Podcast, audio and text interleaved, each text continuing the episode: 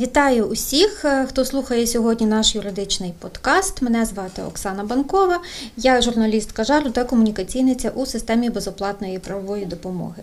Моя співрозмовниця юристка Ольга Чорна, заступниця директора регіонального центру з надання безоплатної вторинної правової допомоги у Хмельницькій області. В кінці травня е, президент України Володимир Зеленський е, сказав, що у боротьбі з російським вторгненням бере участь близько 700 тисяч українських воїнів. Е, Сьогодні ми поговоримо про те, як держава віддячує тим, хто захищає її кордони, її територіальну цілісність.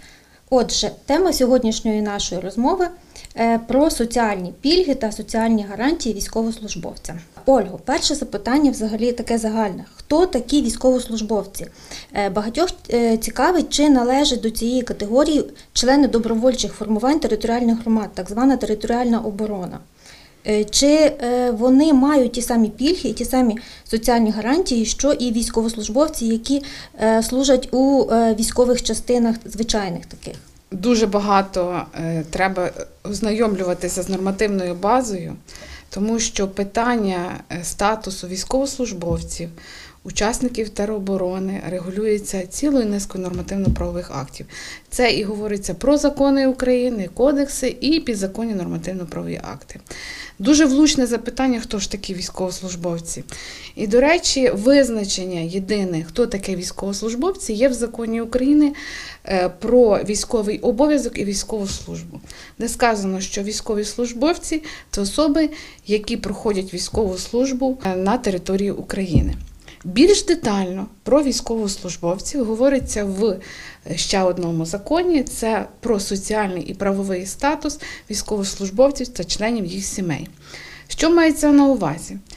Лише у статті, де говориться на кого поширюється цей закон, визначено, що військовослужбовцями є е, військовослужбовці, які проходять службу у лавах Збройних сил України або інших формувань, які е, створені на основі чинного законодавства. І ми свідомо відносимо до цього і учасників територіальної оборони, які створені відповідно до ще одного закону України е, про основи національного супротиву, який також був е, імплементований і змінений знову ж таки в 2022 році е, на основі тих змін, які маємо сьогодні. Насправді, читаючи ці закони, є дуже багато питань, тому що пересічна людина е, не, відразу зрозуміє, про що йдеться мова. Е, Взагалі визначення військовослужбовців, хто вони є, хто члени сім'ї військовослужбовців. І насправді говорити про соціальний статус наразі потрібно, тому що це, е, це єдині люди, які підтримують нас і бережуть нас. І у тих законах, про які я сказала, є низка статей, які говорять про цей соціальний статус. Але почнемо з того, що ми вже визначилися, хто такі військовослужбовці, і що до частини військовослужбовців відносяться також учасники територіальної оборони. Крім того, в законодавстві написано, що до категорії військовослужбовців прирівнюються громадяни інших держав або особи з громадянства, які е, добровільно вступили у лави ЗСУ, тобто на законних підставах. Але ми розуміємо, що вони не володіють тією низкою прав, які володіють військовослужбовці як громадяни України. Отже, е, щодо громадян України, військовослужбовців, які е, саме пільги і соціальні гарантії поширюються на цю категорію осіб? І е, от ви говорили про членів сімей їхніх, чи поширюються ці пільги повністю, чи можли- можливо якось частково на членів сімей військовослужбовців? Знову ж таки, маємо розширену нормативну базу. І- в законі України про соціальний і правовий статус військовослужбовців та членів їх сімей е, передбачено дуже багато цих прав і соціальних гарантів. Ну, розпочнемо з того, що військовослужбовець, як і пересічний мешканець громадянин України, володіє всіма правами, які передбачені у Конституції України. Це всі основні невід'ємні права, які закріплені, і всі ми маємо право користуватися. Але розуміючи статус і значимість такої категорії громадян України як військовослужбовці, е, законодавець додатково передбачив їм соціальні гарантії, права і пільги. Якщо брати до уваги нормативну правову базу, я би наразі пропонувала нам розпочати з грошового забезпечення. Що мається на увазі? Е, Звісно, військовослужбовець повинен мати відповідне грошове забезпечення, базу для того, аби захищати нас з вами. І про це йдеться в нормативно-правовій базі. Тобто кожен військовослужбовець повинен і має право на оплату праці, в яку входить е, відповідно посадовий оклад, яке і залежить від того військового звання, е, яким володіє військовослужбовець. Крім того, беручи до уваги, що дуже багато військовослужбовців на сьогоднішній момент е, активно захищають наш з вами спокій, законодавець передбачив, і це пов'язано з новелами у чинному законодавстві, доплату до е, оплати праці. Звісно, ми розуміємо, що на сьогоднішній день військовослужбовці, які перебувають у зоні активних бойових дій повинні мати якесь додаткове е, матеріальне підґрунтя, і це передбачив законодавець. Існує додаткова е, оплата праці як винагорода за те, що вони е, захищають наш спокій і сон.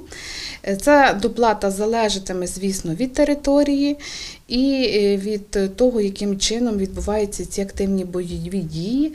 Вона закріплюється і призначається командиром тієї чи іншої військової частини. Е, Беручи до уваги, що ми маємо такий е, юридичний момент, я все ж таки, якщо нас вдивитимуться військовослужбовці або члени сімей, завжди пам'ятайте, що кожен військовослужбовець має право звернутися до тієї чи іншої військової частини. Е, В побуті в загальному взагалі працівники говорять про заяву. А якщо ми говоримо про військовослужбовців, то це так званий рапорт. Також варто нагадати про грошову допомогу військовослужбовцям у- разі звільнення.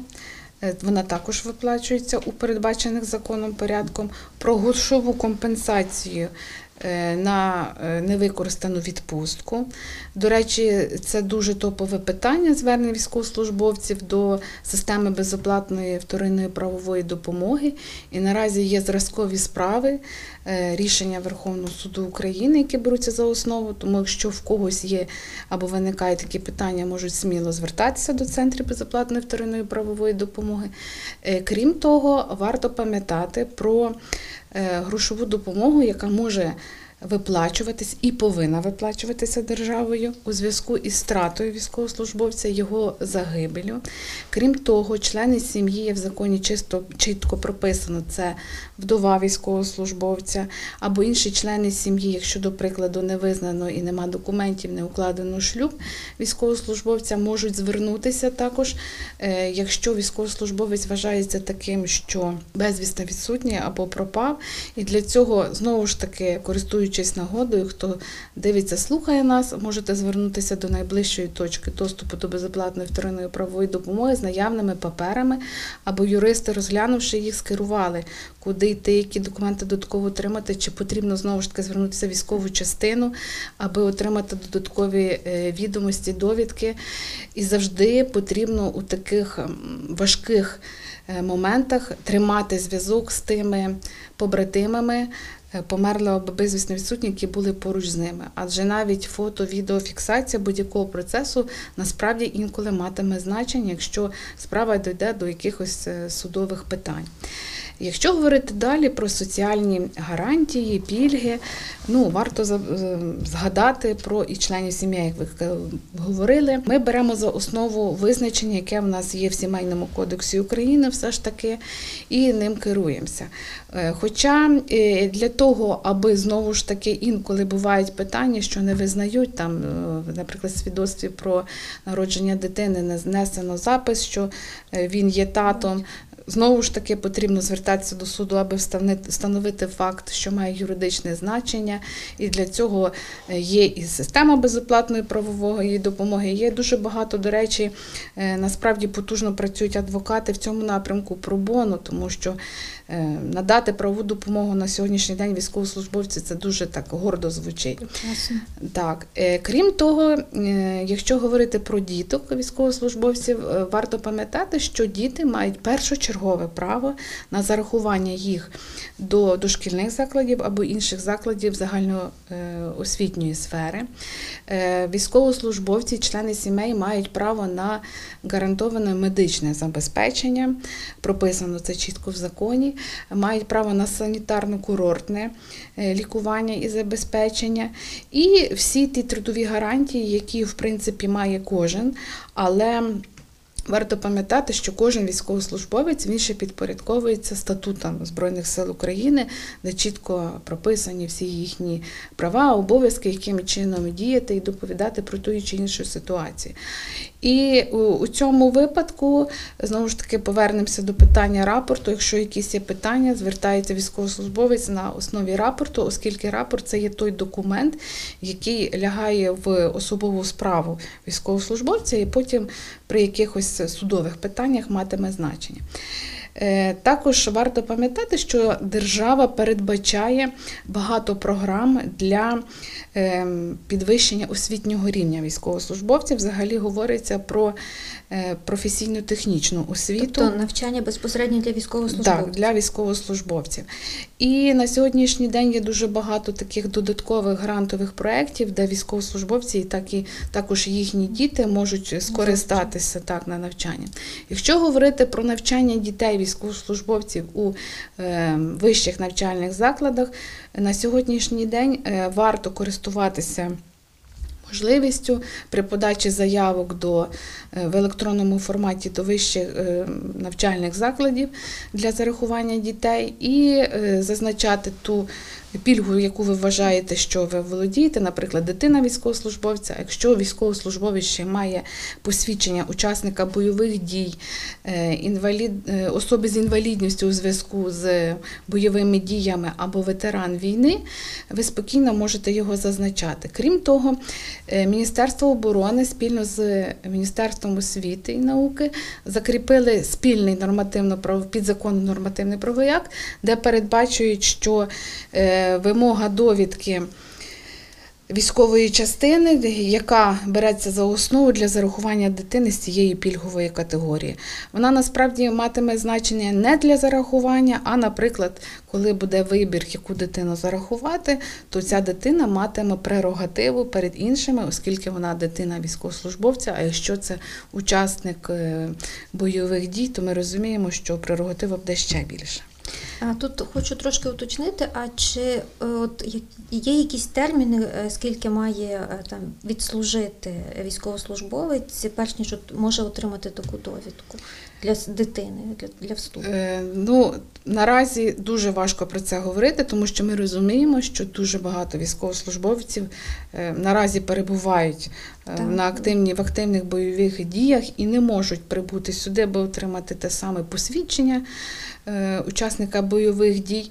Е, Тому МОН і Міністерство оборони взяли за основу, коли видається довідка відповідного зразка, то вона прирівнюється як е, те, що цей військовослужбовець вже має статус учасника бойових дій для тих, хто наразі зараз перебувають у активних бойових на території активних бойових дій. Тобто незалежно від того, який е, скільки він там перебуває, То якщо ця довідка вимагатиме тим е, вимогам, які закріплені, наразі не можу сказати точну назву цього підзаконного Мгм. нормативного акту, але він буквально ось у липні 22-го року закріплений спільний. Мгм, Зрозуміло.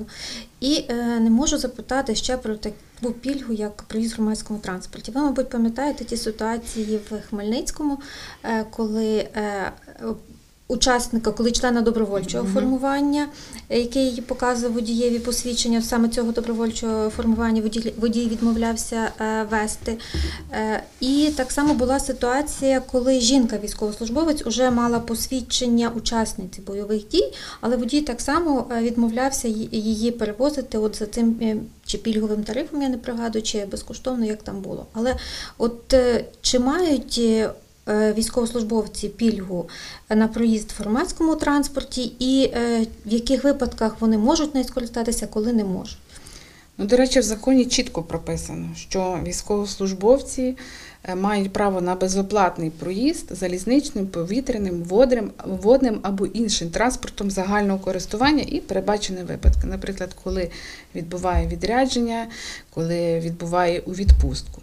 Якщо говорити про певні такі неточності нормативно-правової бази, то щодо військовослужбовців написано, що військовослужбовці мають право на безоплатний проїзд у транспорті загального користування. Відповідно до закону України про транспорт, транспорт загального користування це залізничний, морський, річковий, автомобільний і авіаційний, а також міський електротранспорт. Тобто маршрутні е, таксі, сюди, не входять. включають. Да. Крім того, е, тут варто пам'ятати, що ми всі трішки переходимо на ем, електронні документи, якщо буде автоматизована система електронного обліку е, да, документів, які посвідчують особу, то кожен військовослужбовець повинен мати цей відповідний електронний документ, який підтверджуватиме його пільговий проїзд. Але варто пам'ятати, що з володінням цього електронного документа обов'язково військовослужбовець повинен мати документ, який підтверджуватиме його статус. Якщо говорити про учасників е, бойових дій, найчастіше це знову ж таки учасники АТО, ми так вже звикли до цього говорити, то насправді вони мають право на безоплатний проїзд на всі види транспорту міського значення. Що мається на увазі? Це ми говоримо про е, маршрутне таксі. Для цього він знову ж таки повинен обов'язково мати посвідчення учасника бойових дій і відповідно той самий електронний е, документ. Ну, він матиме значення, наприклад, для проїзду в електротранспорті, е, транспорті метрополітену, аби зафіксувати, що він скористувався своїм пільговим проїздом. Е, Насправді компенсація, відшкодування навіть тим самим маршрутним таксі здійснюється органами місцевого самоврядування. І як говорить практика, і знову ж таки є рішення е, судової системи, які говорять про те, що органи місцевого самоврядування не мають права применшувати або звужувати права, які закріплені на нормативному рівні в законі України. Е, Тобто відмовки про те, що нам не здійснює компенсація органи місцевого самоврядування територіальної громади, не ну це не є Вони не повинні повинні Так. працювати. і Але ще що потрібно брати до уваги про учасників е, бойових дій, що ось ці користування цими е, міськими видами транспорту стосується стосовно територіальної громади, в межах територіальної громади. Це також потрібно е, брати до уваги. Крім того, вони знову ж таки і мають право користуватися на і міжміське сполучення. Але для цього потрібно звернутися у відкасу, пред'явити свій документ і отримати інформацію. Ви правильно сказали, що порушують права військовослужбовців. Як же ж діяти їм у цьому випадку? Ну, алгоритм дій може бути або дуже агресивний, або всі підуть на зустріч одне одному. Досить часто, е, коли бачать, що Військовослужбовець чи учасник бойових дій розуміє, знає свої права, йдуть на поступки, і людина не платить. Але якщо е, учасник бойових дій бачить, що водій транспорту зупиняється, каже, я далі не поїду. Що робити повний транспорт людей, радять все ж таки люди, е, фахівці в цій галузі заплатити, оплатити свій проїзд, але все зафіксувати, зберегти квиточок, зафіксувати, який це був вид транспорту, хто здійснював кермування, е, попросіть представитися водієві, зафіксувати, який, е, яка установа здійснює перевезення, чи є написано всі наліпки, куди звертатися, з яким телефоном, і, звісно, номерний знак е, того транспортного засобу, яким ви пересуваєтеся. І звернутися можна, дехто агресивно діє, відразу телефонує в 102, дехто звертається до органу місцевого самоврядування, хтось звертається до Укртрансбезпеки або місцевого осередку. Тобто механізмів є багато. Проте потрібно ними користуватися. ну, не, забувати. залишати все, Так. як є, обов'язково скаржитися і домагатися справедливості. І ще б хотіла зауважити, що навіть впровадження і введення карантинних обмежень у зв'язку з ковідною ситуацією або іншими інфекційними захворюваннями не дає право органам місцевого самоврядування зменшувати або якось нівелювати ці пільги, які передбачені в законі. Завжди про це варто пам'ятати. Ольгу, от е, у Хмельницькому в часто при е, проїзді можна почути від перевізників, що е, вони можуть перевозити в салоні от одного транспортного засобу не більше двох пільговиків от, одночасно. Чи правомірна така вимога, чи ні? Знаєте, цікавилась цим питанням, тому що я ж бачу завжди ці вивіски і так само чую, проїжджаючи в транспорті. Насправді в жодному нормативному акті не закріплене цього обмеження. Не може такого бути, що два-три там. А яким чином людина, яка заходить і показує своє посвідчення і фіксує пільговий проїзд, вона в когось може ну, хтось може заперечити, не захоче показати свій документ, що посвідчує особу. Це ваше право. Тобто обмеження такого немає, і пам'ятайте це, і користуйтеся своїми правами. І знову ж таки. Або дійте відразу агресивно, говоріть про свої права, або фіксуйте і далі звертайтеся до найближчої точки доступу до безоплатної правової допомоги, де ми вас керуємо, де проконсультуємо. Або якщо потрібно так бистренько отримати якусь е, юридичну, швиденьку, лайфхайкову інформацію 0800 213 103, будь ласка, телефонуйте, звертайтеся. Е, Дякую.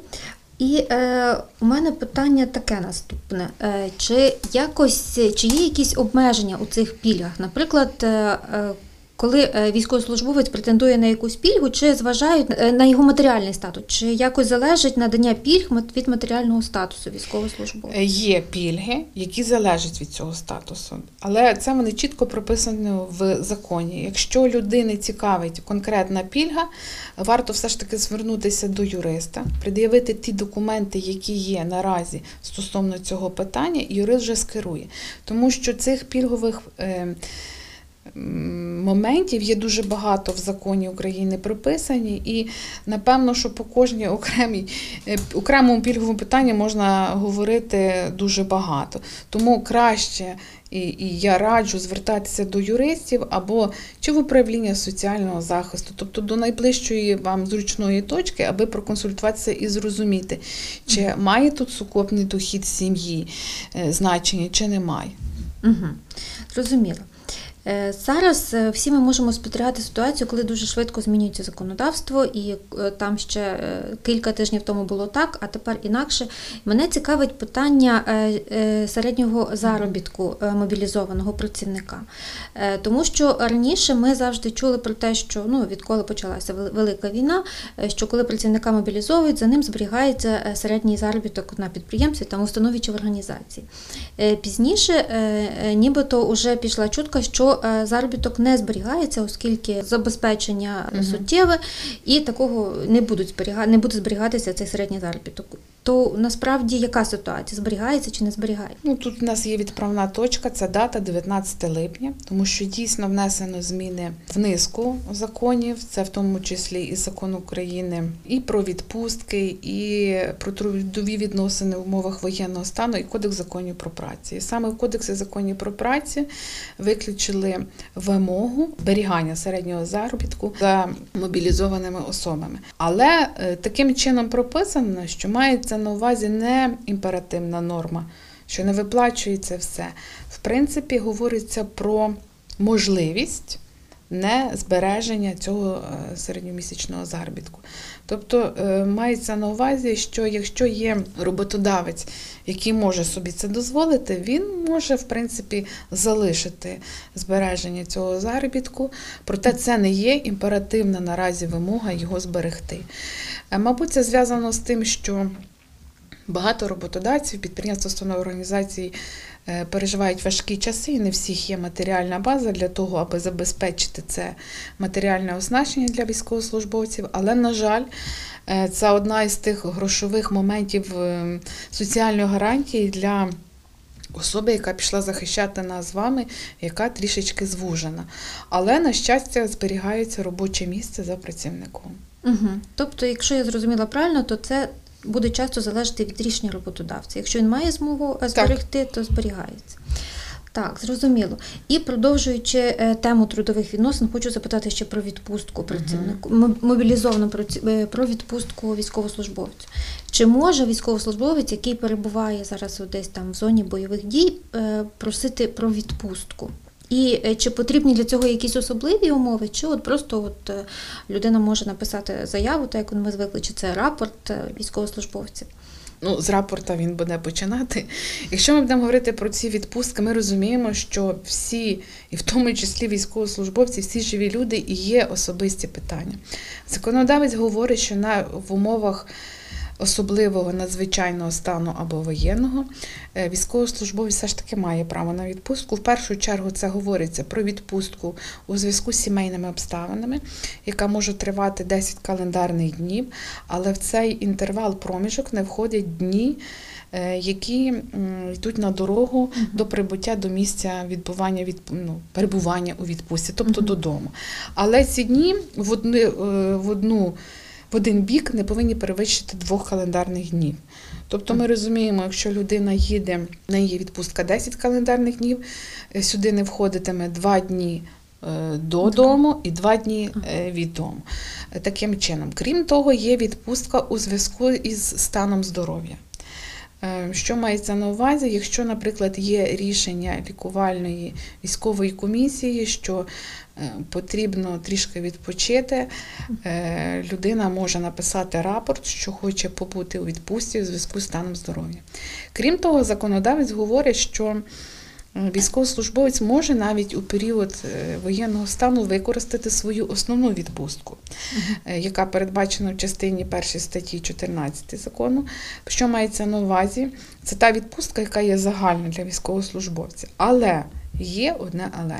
Він має право використати цю відпустку лише у разі, коли угрупування цієї військової частини на місці перебуває не менше 30% особового складу. Е, Це відправна точка. Тобто, якщо людей більше перебуває, наприклад, в певній точці, їх є, наприклад, 27%, ну, візьме, ну, ми розуміємо, про що йдеться, то таку відпустку він не має Не права може. використати. Тобто можна скористуватися, наприклад, тим самим у зв'язку з сімейними обставинами. Для цього що військовослужбовець робить? Звертається до командування, пише той самий рапорт, де викладає ті обставини, які вважаються сімейними, ну, різні можуть бути. І це вже на розгляд керівництва там Так, частини буде вирішуватись, чи ці сімейні обставини заслуговують на те, щоб відпустити, чи. Але обов'язково треба ем, звертатися і писати, що у зв'язку з сімейними обставинами керуватися спеціальним законом, е, який е, це про соціальний і правовий статус військовослу- е, захист військовослужбовців та членів їх сімей, де чітко це прописані ці види відпустки, і скористуватися цією гарантією.